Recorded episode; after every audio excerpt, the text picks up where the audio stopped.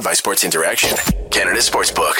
Uh, it was a game for the Montreal Canadiens. It was uh, an entertaining one, I think, from both sides. Obviously, if you're an Ottawa Senators fan, you're welcome here. But also check out Game Over Ottawa, hosted by our lovely Mod Scoblocker and Charlie Arsenault. But uh, I know it wasn't super uh, fitting, I think, for the Senators for how well they were starting the, the game. Uh, but uh, overall, I think a really fun game from both sides. Canadiens obviously got some help from the officials in this one, I believe, just based on the flow of play. But this game ended the way that the Canadiens really needed it to, right? Uh, the Senators get two points, Canadiens get none.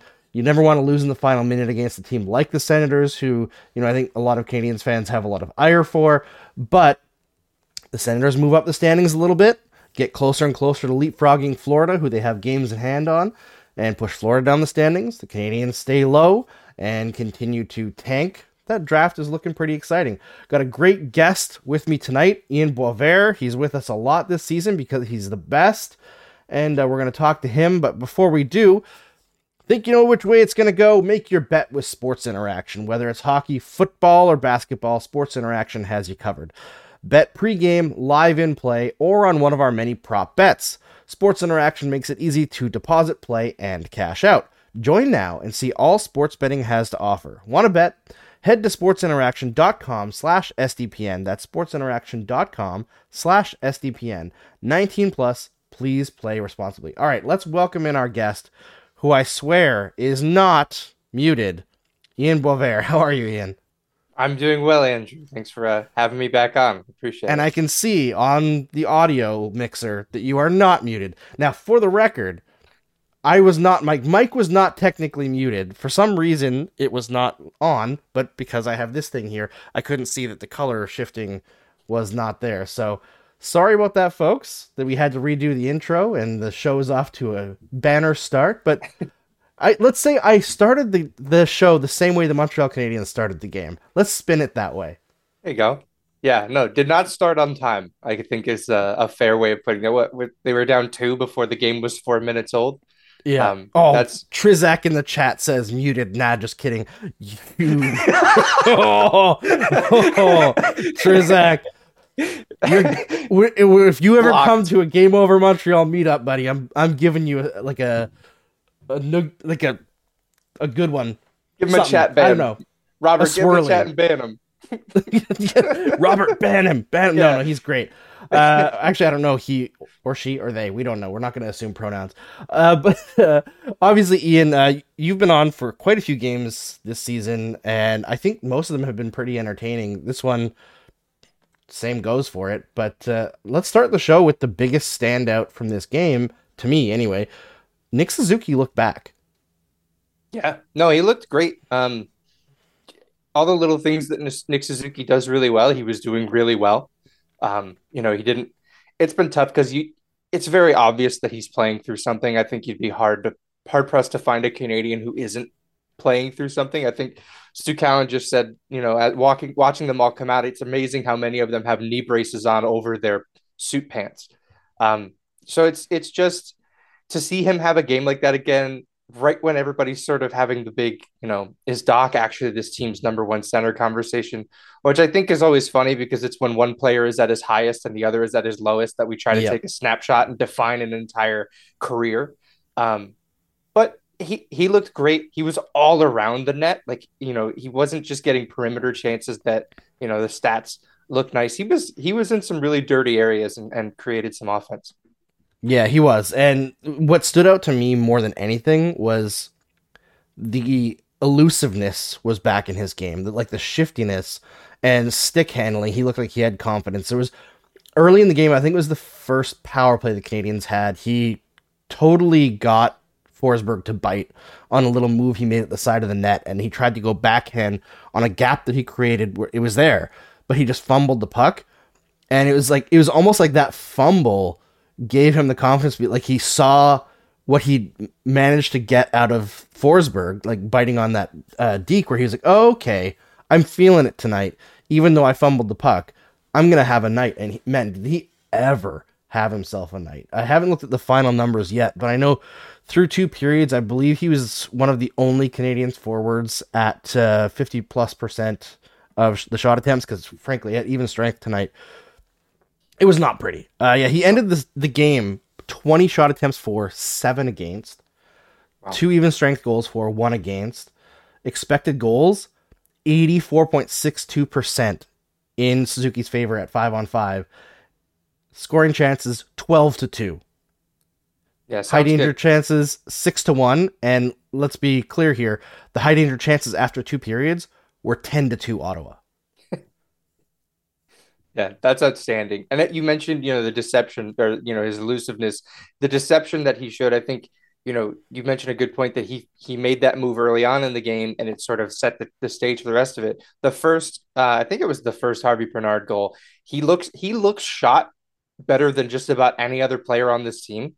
Where he's looking shot, he's looking shot, and then he just kind of like slides his hands really close in on himself to get the puck over across the slot, and Harvey Pinard had the entire net to shoot at, which was nice. Um, but yeah, you can start to see that deception come back into his game. He's been he was phenomenal tonight, and so was Dach, because we can, you know, Dach had a great night. He got the scoring started, also in around the net. Very greasy goal to start the game. Um, because you can have two good centers. It is possible. We don't have to, you know, it's not one or the other. We have a lot of we have good centers now. It's nice. Yeah, it's the first time in a long time where the Canadiens have had multiple centers that look like they can play in the top six and also have some level of versatility with their centers, right? I mean, I know we're talking about a team that currently only has three centers really in the lineup, but the fact is, like, if Monahan were healthy, you know, like they have, and Jake Evans as well. Evans, they yeah. actually have like a relatively decent one, two, three, four. Not a not a contending set, but like if you had Suzuki, Dach, Monahan, Evans down the middle, there are playoff teams with worse center lines than yeah, that, yeah, absolutely. Right? So that's I know I know they're not keeping Monahan obviously, but you're looking at the draft this year. They've got two picks that are going to be really high end. They're probably going to get at least one center in that, and I think the idea that they could get two centers is driving a lot of that conversation of Suzuki being moved to the wing. But I, I think looking at everything in context, and I'm not, I hate the whole like versus thing between him and right. Dach. I think that's a really toxic thing that I think every fan base kind of does, but because Montreal is big, it gets noisy. Mm-hmm. But you look at what Dach is doing right now, which is great, and the evolution of his game is fantastic. You mentioned that early goal, just getting to the greasy areas, using his shot more, especially once Caufield went out. You know, he yeah. he's just really pushed it. It's great, but Suzuki in that same role has gone to the Stanley Cup final and scored at a 60 point pace in the playoffs. Yeah. Like, let's put some respect on the captain's name here. He is a phenomenal hockey player and has proven himself as a top line matchup center for multiple years now. Yeah, and, and let's be, you know, frank about it as well. You mentioned the high pick being, you know, proud, likely a definitely a forward because there's no defenseman really available that early in the draft. Um, likely a center, at least one. And then the Pierre Luc Dubois question continues to to raise it to, to to to come up, right? Like, and that's going to exist until we have closure on that situation, one way or the other. So I, I, I do think it's very funny for Habs fans to be counting Dubois as a Montreal Canadian in one or two years, as in like he's definitely going to be here. We're penciling him in like he's a a prospect overseas who is playing out his contract and he'll just be here at the end of it. Um, that that's driving a lot of this argument at the moment, which I find very funny um, because we've we've done this before, right? Like we were supposed to have Pierre Luc Dubois back in 2016 at the draft. We didn't. Yep. I'm not gonna. Maybe they end up with them. Maybe they don't. At the end of the day, like Montreal's got two really great centers right now with the opportunity to add a third in this year's draft. The fact that this is being framed as a um, you know internal competition uh, aspect instead of these players are both 22 years old um, and playing some really great hockey for this team is a, it's a little odd.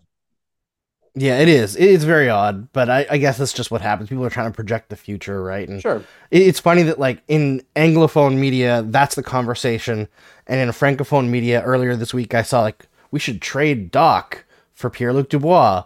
It's like, what? No, What are Yeah. you talking about? Like, this is a guy who's just hitting his stride in the NHL, and you're talking about trading him for a guy who, you know, has already quit on one team. And I, I don't know. I think Pierre Luc Dubois is a very good player, but I would be very wary of committing to him long term. He's also going to be more expensive than Dach, which is something you have to consider in the salary cap era.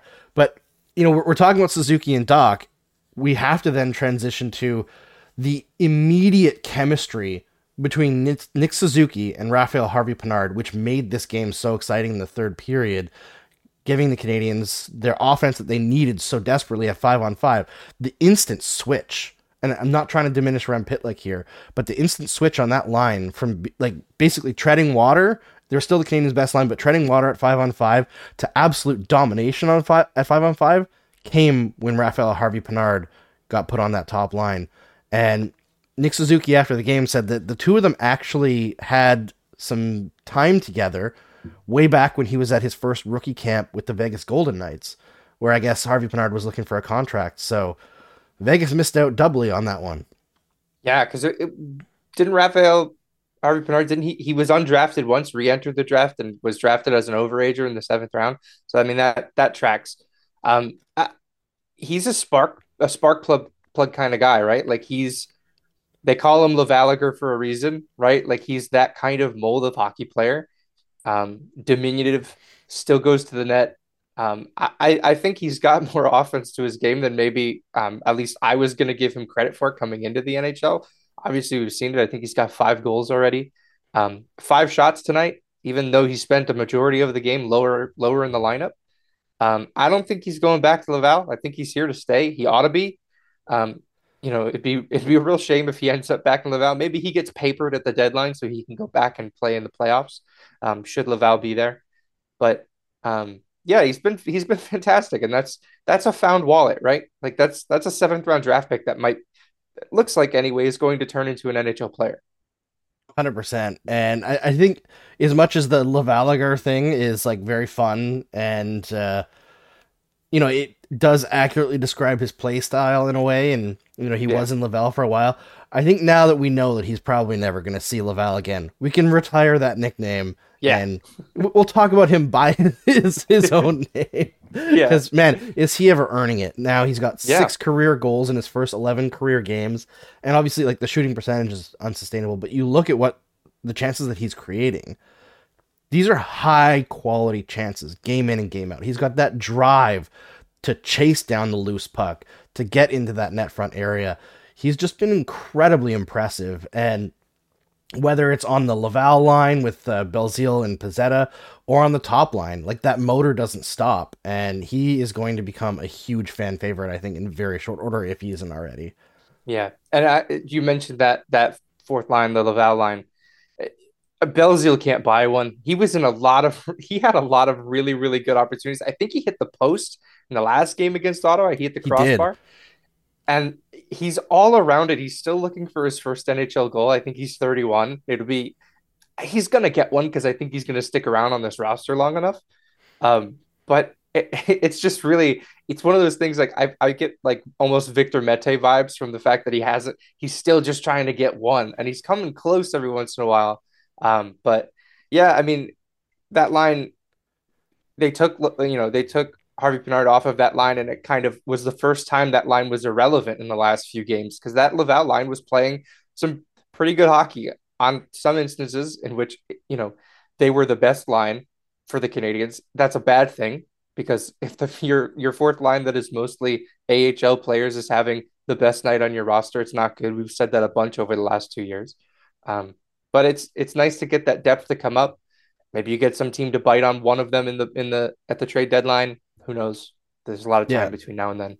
And apologies if I'm butchering this pronunciation, but uh, Keck shows as uh, I saw a lot of comparisons to uh, Michael Bunting too, and I like it uh, for Harvey Pinard. I've also heard that comparison, not just from fans and, and analysts, but like actual scouts and people who work for NHL teams making that comparison and saying like that's the kind of potential that Harvey Pinard could have, and that's like really good. like Huge. I- I know people kind of they don't want to talk about the Toronto Maple Leafs, which I understand. You know, like we don't want to spend too much time on the Leafs here.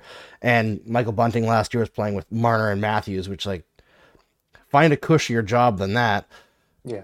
But he is a very good player. Like he is a very, very good player. He's a, a 200 foot player. I don't know if Harvey Pinard has that level of uh, defensive play right now. Yeah. But the effort level is astounding. And you know, we were talking about Belzile as well. What what shocks me about Belzile consistently is that he just makes the right play. Yeah. Just like he sees the ice extremely well. You see a lot of times with these guys who are long-term American Hockey League players who you know, like they score well in the American Hockey League and when they get their cup of coffee in the NHL, the speed of the game really pushes them back down to the American Hockey League. Belzile seems to either be able to slow down the game to his pace or just make decisions quick enough to keep up with the game. Even if he's not scoring, he's making positive contributions in every area of the ice. Yeah. Yeah, and you know, I, I like the um I like the bunting comparison for um, Harvey Pinard. You mentioned he's not as strong defensively. Bunting's got what 30, 40 years on him. I think I think we've got some time on on uh, on Harvey Pinard, the the the oldest Calder nominee of all time. Yeah, well, maybe that's what we need to push for next year is uh, Harvey Pinard for the for the Calder right now. How old is Pinard, Harvey Pinard actually? I don't even know. I feel like he's early twenties, right? Twenty four.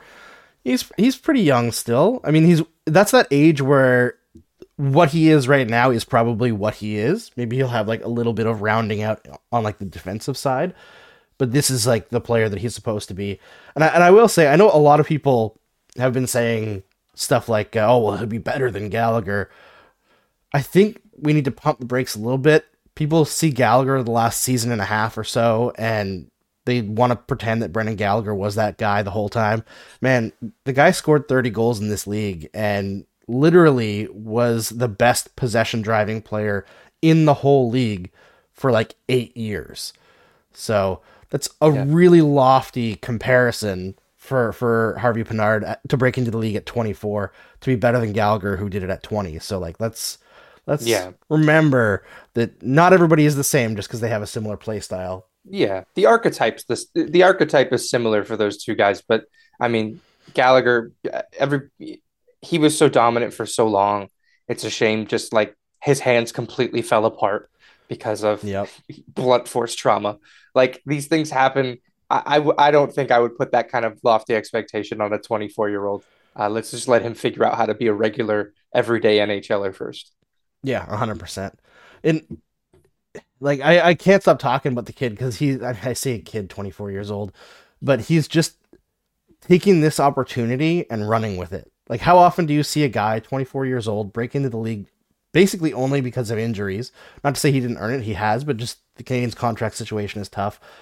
And go from the fourth line immediately to the first line. Like, I'm just going to score two goals tonight. Like, every chance that he's getting, he's taking absolute perfect advantage of. And I'm so here for that. I love when players stick out in, in that way. And, uh, yeah, Mark is in the chat saying, uh, not better than Gallagher, just different. And I think that's true. Like yeah. they're very different players. I think just based on looking at them, uh, Harvey Pinard has a better shot than Brendan Gallagher. Doesn't mean he's going to score 30 goals because Gallagher shot like 10 times a game. Right. But I, I would say he has a better shot than Gallagher, not as uh, complete a player, we'll say, at yeah. this stage.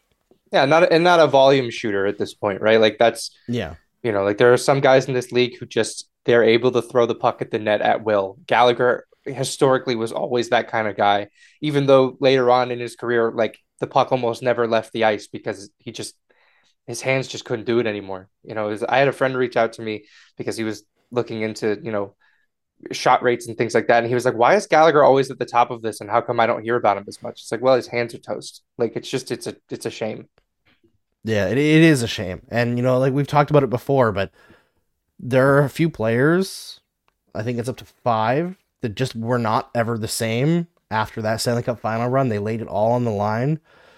And you have to respect what they were able to do to get the Canadiens there. Guys like Price, Weber, Gallagher, Byron, Eric Staal. I feel like there's another one too that I'm blanking on, but uh, it, it's just a tough, tough situation for those guys.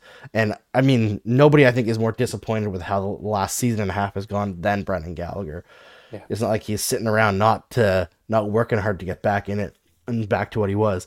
Uh, there's a question here that okay from Noel uh, that I'm going to highlight here. It says who was the who has the better Disney movie, Arber Xhekaj or Raphael Harvey Pinard? And I am going to twist that slightly and say, are the Canadiens the most like underratedly likable team right now because of stories like that on their roster?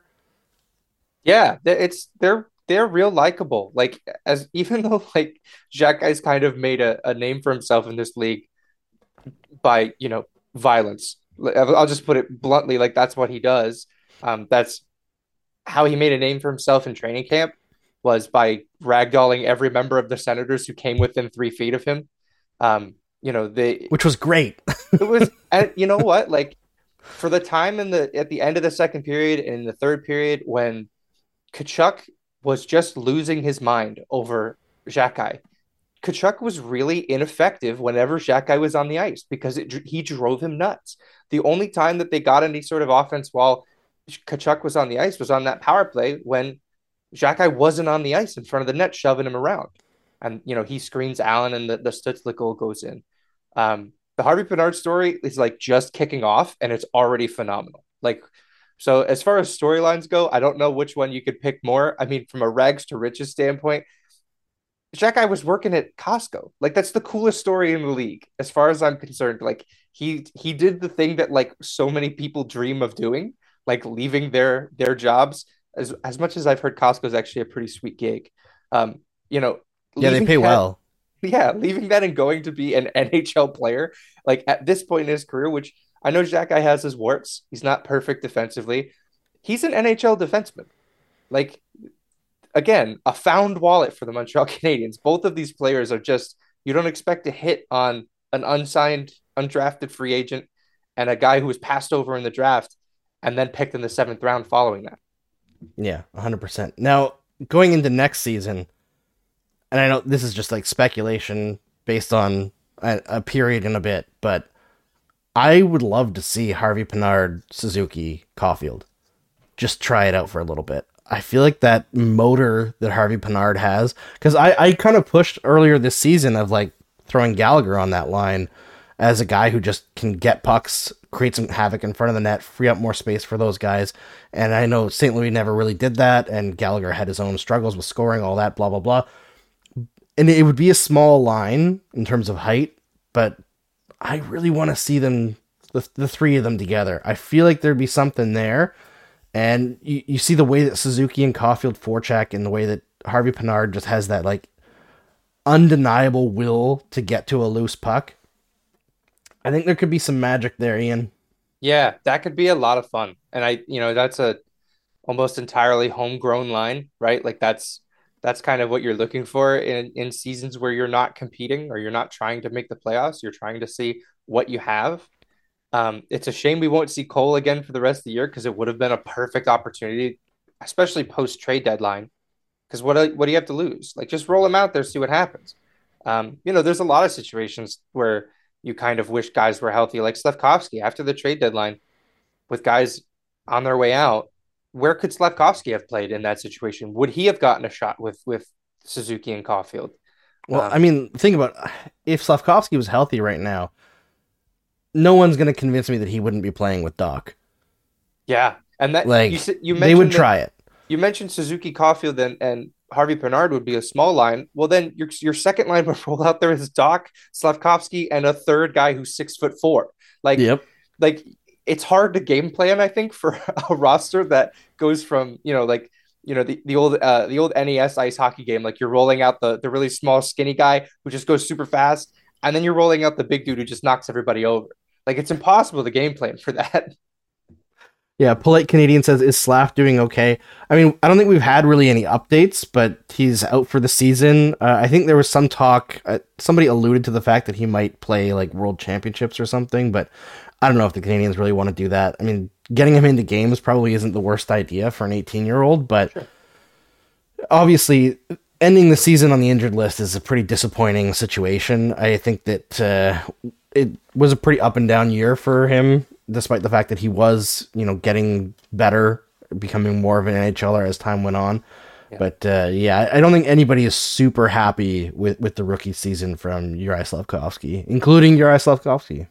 No, it's anything that's cut short. You're not a huge fan of it, right? Like he left us wanting a little bit more, even when he was playing. Unfortunately, it's just the nature of watching a guy who was picked first overall, and we're, you know, we have these expectations for what a first overall draft pick is supposed to look like. And I mean, I think over the last few years, you kind of have to caveat that with the fact that we had a global pandemic and it was very difficult for these guys to play consistent hockey. Um, you know, so it's disappointing. I know I saw I saw pictures of Slafkovsky hanging out with Xhekaj and, and some of the other teammates on Xhekaj's birthday. So he's still around, right? They're not they're not just sending him home for the rest of the season. He's still around the team. Yeah, hundred percent. There's no way he's uh, he's going anywhere. They've still got the camaraderie and you know work on different things that maybe don't involve whatever he's injured. You know, there's always yeah. stuff to do. Um, from this game, I will say I was pretty surprised with how much of a goaltender battle it was at the beginning that ended up being a nine goal game. I feel like both uh, Allen and Forsberg were like pretty strong tonight, but both teams were like, "What is what is defense? Why do we have to play it?" Yeah, I mean that's a. You think about how the Ottawa Senators are built and how how how they're spending their money, um, how they've spent their assets, and their their forward complement is strong. They have a good offensive group. Pierre Dorion did not do anything to help that defense. like it's abysmal. It's really bad. Um, you know, and I mean Jake Allen at the other end. I think in the third period, Ottawa scored three goals on four shots. Like one went off the, the game winner ends up going in off of David Savard's skate. Yeah, that was oh man, you could tell Allen was not happy about that no, one. No. And you know, I mean, he hasn't been happy about a lot of them as of late. He was strong in the That's Detroit true. game, but I mean, it, he he's had a rough year. I mean, if it wasn't for Montembeault kind of steadying the ship for a little while, things might have gone really off the rails. Which, you know, depending on how you're looking at the season, you're either you're you know thankful for that or you know uh, you're not a big fan of that. But yeah, it was a bit of a goaltending duel. Forsberg looked really strong for most of it. Allen made a couple of like huge saves that like you know we don't we don't really see a lot of anymore in Montreal. Um, yeah, it was it was fun while it was, and like you said, it's still a nine goal game, which is insane. Yeah, it was pretty crazy. I feel like that one glove save that Allen made in the second period. I don't know if it sparked the Canadiens, but it showed that like the game wasn't out of reach, right? And he made some big ones. There was the shorthanded uh, breakaway save that he made. Like, I think that's kind of just what Jake Allen is in a lot of ways. You, you see some goals that go in, and you're like, eh, starter stops that, and then goals that sh- or shots that should be goals like 45% expected goal rate goals. And he's like, I'll stop that somehow. Yeah. I'll just throw my body like Gumby around and I'll find a way to get in front of it. It's uh, it's funny that last year I feel like Allen was the much more controlled goaltender and Montembeault was you know like over exploding to each side to try to just get in front of pucks a last second. And now it's kind of the opposite where Allen is the one who's throwing himself around just trying to keep the play alive, and Montembeault is the one who's got a lot more control.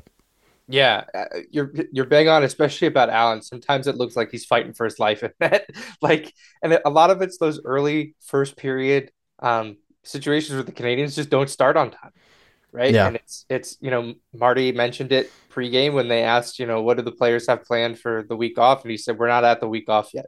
It looked like in the first period the Canadiens were at that week off. Um, it sure did. Yeah. Yeah. So, I mean, I mean, statement period. I think from the Senators as well. Sure. Uh, I know scoring chances in that first period were ten to one at five on five, which yeah. is wild. Hiding so danger chances they, were five nothing. They caved Montreal in that first period. Like the fact that did was Dach's goal in the first. It must have been in the first. It, it was, yeah, because the Canadiens got two power plays, uh, yeah. or maybe it was three in the first period. But the Canadiens, like the reason why the Canadiens were able to stay in this game is the Senators lacked discipline in every possible area. And, you know, the Canadiens, I think, also probably got lucky on some non calls, but I didn't mm-hmm. see too many super egregious things that slipped by. I'm sure Senators fans did because they're watching for stuff that we aren't. Yeah. But uh, it, it seemed like the, the Senators just found a way to put the Canadiens back into the game. Yeah, especially in the first two periods. I, I, I mentioned it during the game that like every time a Canadian went near the, the net with the puck, it seemed like a senator was taking a penalty on him. And yep. I I promise you, you don't need to do that. Like this team is they they will not score because most of those are like I don't know Rem Pitlick going to the front of the net. Like I, God love I love Rem Pitlick, but like I promise you, you don't need to trip him in front of the net. It's okay. Yeah. It's um, Michael Pezzetta alone in the slot, and you're like, you know, one of the thirty times he'll get it, but yeah, what yeah, are the odds? I, I think Chabot took two high sticking penalties. They were they were all really like stick infractions. There were a lot of trips, a lot of high sticks, like a lot of like lazy-ish penalties where you're reaching, right? Like you're behind the play and you're reaching it and you're either stick lifting and hitting a guy in the face or you're you're pulling him down by his skates. Um, but there was like, you know, for all of the, the misses that you, you might have seen on the Canadiens, like the the Xhekaj hit where I think I think he really hit David Savard more than he hit uh, Brady Tkachuk along the wall. There was also Brady Tkachuk boarding Arber Xhekaj early in the yep. game that went uncalled. So you know the referees kind of let that particular engagement get a little out of a little out of hand. like that probably could have been handled better. Um, but yeah, yeah, I would say the only reason why that didn't get out of hand is because Brady realized what he was doing and ran away. Right. right. Not just in terms of you don't want that smoke, but also in terms of like Brady Tkachuk should not be taking himself off the ice for Xhekaj. That's a stupid Absolutely. trade. Yeah, it's a bad trade off for the Senators, and he's he's totally right to avoid that.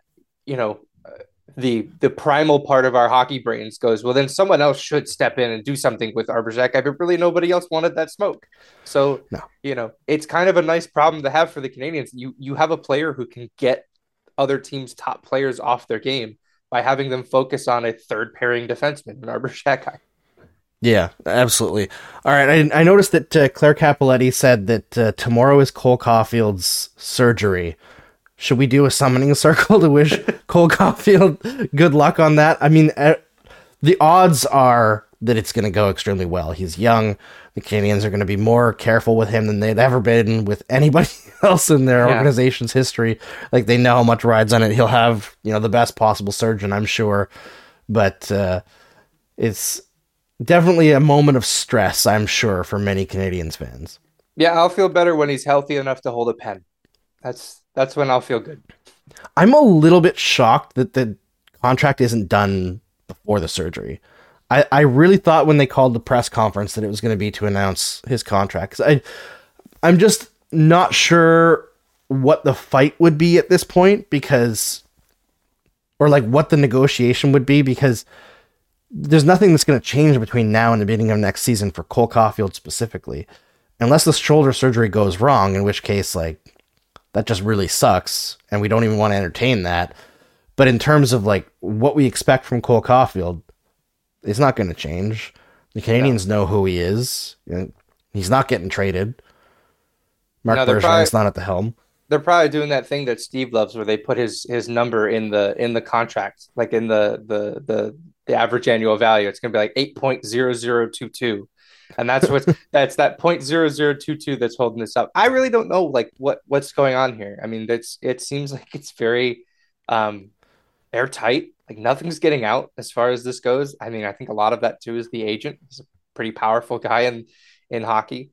Um, it is surprising that it's not done. I think a lot of people expect it to be done. Um, it wouldn't surprise me if it if it drags on to the summer at this point because, like, he's he's about to have surgery. I, I just I don't see a, a reason for them to bring him in, have him sign a contract, and then answer a bunch of questions about his health. That seems like the last thing that they want him to do at this point. Yeah, I, I think the only there's only two things that I can think of that would delay this happening, and that's Kent Hughes's focus right now is on the trade deadline, which I think we all know, and there's various things that people are upset about with like all the focus being on the trade deadline. And maybe they're waiting to see what kind of contracts they can clear out going into next year, the contracts that have a little bit of term on them, to see like what they can actually afford to give Caufield because you do have to manage your cap multiple years ahead of time, right? Like yeah. you can only commit so much. So it might be a situation where like, well, if you sign right now, we can give you seven and a half. But if you wait until after the trade deadline, when we move out like Joel Edmondson and maybe uh, a Mike Hoffman if somebody bites, then we can give you 8.2 or something, right? Like it's the the amount of money that for us we're like who cares? It doesn't matter, but for running that salary cap, it might be like something I, I don't know. Those are the only two tiny little things. And uh, uh, 22 paper doll slash K says, I don't want a bridge. I don't think we're talking bridge deal. I don't think it's no. happening. I, I, for a moment, I thought it might be possible.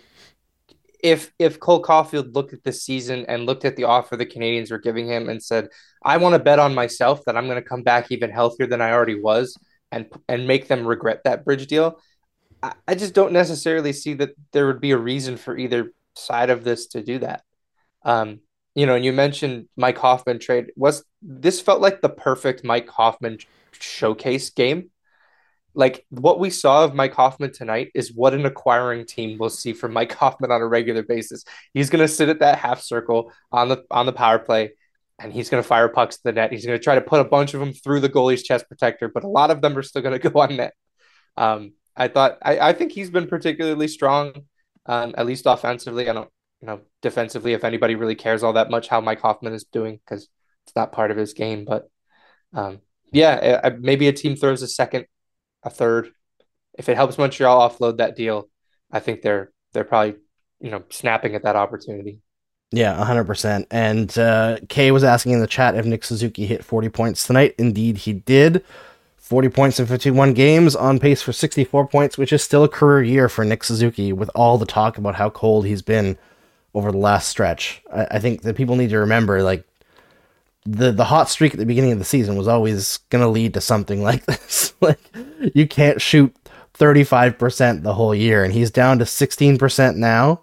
Or, yeah, 16% on the season, which is l- much closer to his career average, uh, a little bit over his uh, li- career high from 2020 2021 so I, I, would assume he ends up this season around like 13 14% so we probably got a little bit of a ways to go before his scoring ticks up a little bit but the way that he could get over that is to shoot a little bit more which uh, I, I don't remember if he got a bunch of shots tonight but he seemed like he was at least getting in position to take shots. So I, I don't know. I really liked suzuki's game tonight. It was the first time in a long time where he looked like we all expect him to look. Uh, like it's clear that he's been injured.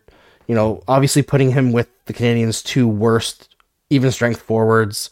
No disrespect to Anderson and Pitlick, but they are black holes in terms of possession. And still putting him out there against top lines, it's it's tough sledding. You know, like climb uphill in the snow with no boots on. You know, like that's basically what the Canadiens have asked him to do, and he's put his head down and continued to try to do it. And tonight he was just fantastic. Yeah, and eventually they'll they'll be able to control those matchups a little bit better when they have a deeper roster. Yep. Um, not only that, the despite the fact that they're playing seven defensemen, I don't think a lot of these guys are going to be here when this team is fully built. There's not enough space for all of them to be here. Um, you know, and, and even the ones that are here now, they're not fully baked yet. So, you know, everyone talks about the defensive aspect of the game and how Suzuki struggled.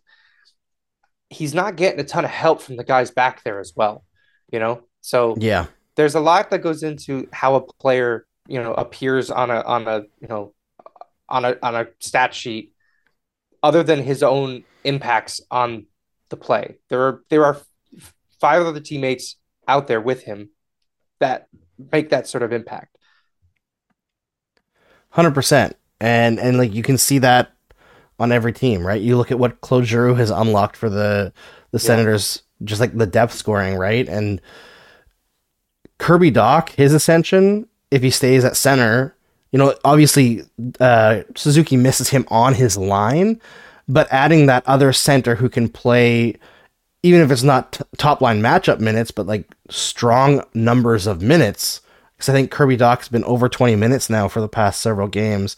Yeah, four straight games above 21 minutes. I don't know what his ice time was tonight, but having that other insulation and forcing other teams to like split their defense a little bit is going to make Suzuki a better player as well. And as this team continues to build, we're going to see the trickle down effect of that. Yeah, okay, so Dach was 22 minutes tonight.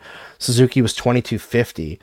Like these guys are just workhorses right now. And I know they're not scoring like 80 points or whatever. So every time Canadiens fans are happy about them, you have some snot nosed Leafs fan being like, "Oh, Mitch Marner has this many points," and yeah, how many in the playoffs though? But uh, it, it's just like you see this incremental improvement in the roster. You can see what's being built going forward. It, it is an exciting time as much as the games sometimes are not. And I know that people got really down uh, watching the Canadiens uh, against Ottawa last game. I think there was another game recently where they just got like blown out of the water. I don't remember which one it was. But like, look at how many players are injured right now. This team should not be giving fights to even the Ottawa Senators. You know, like the fact that they are in these games on a relatively consistent basis, especially the last couple of weeks here, like Martin St. Louis really does have them playing very hard for him. And the players who are part of the core going forward are showing up in big ways. Yeah. And I mean, you know, uh, Guy Boucher was just speaking, I think, during this game, and he was talking about how Marty pulled him aside when he was coaching in in um, in Tampa, and he basically told Guy Boucher like, "This isn't a hundred percent league; it's an eighty five percent league because you need to last eighty two games, and then if you make the playoffs, maybe around like you know twenty more if you go that deep." The yeah. fact that like they are they are still giving that effort now, despite the fact that they know none of it really matters in the grand scheme of like making the playoffs, winning a Stanley Cup this year.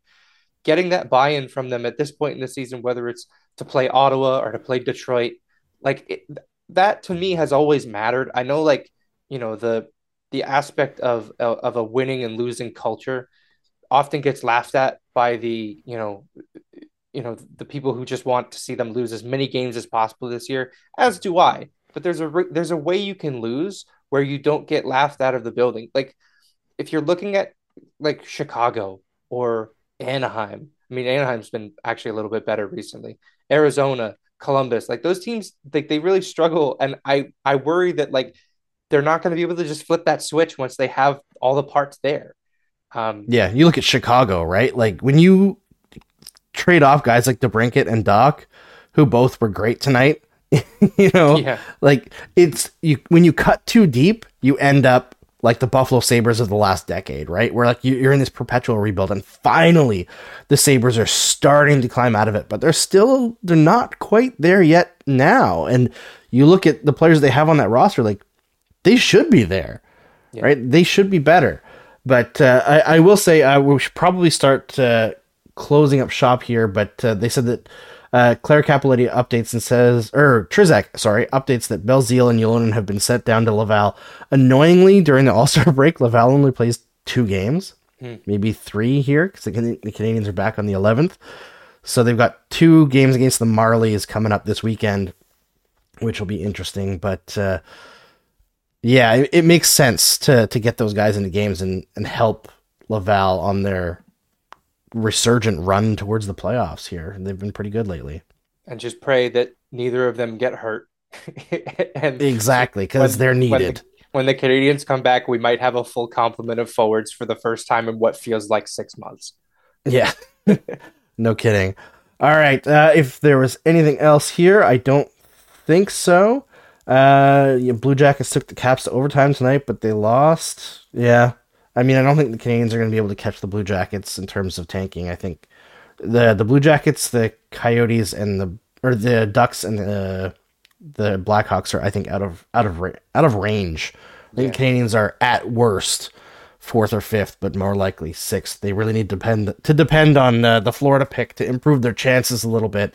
But uh, so this will be uh, before I go. There's over 100 people here watching us right now. Please like the stream. There's only a couple likes on there because that helps us grow. It helps people find us. It helps the YouTube algorithm continue to push our show and be suggested for other people.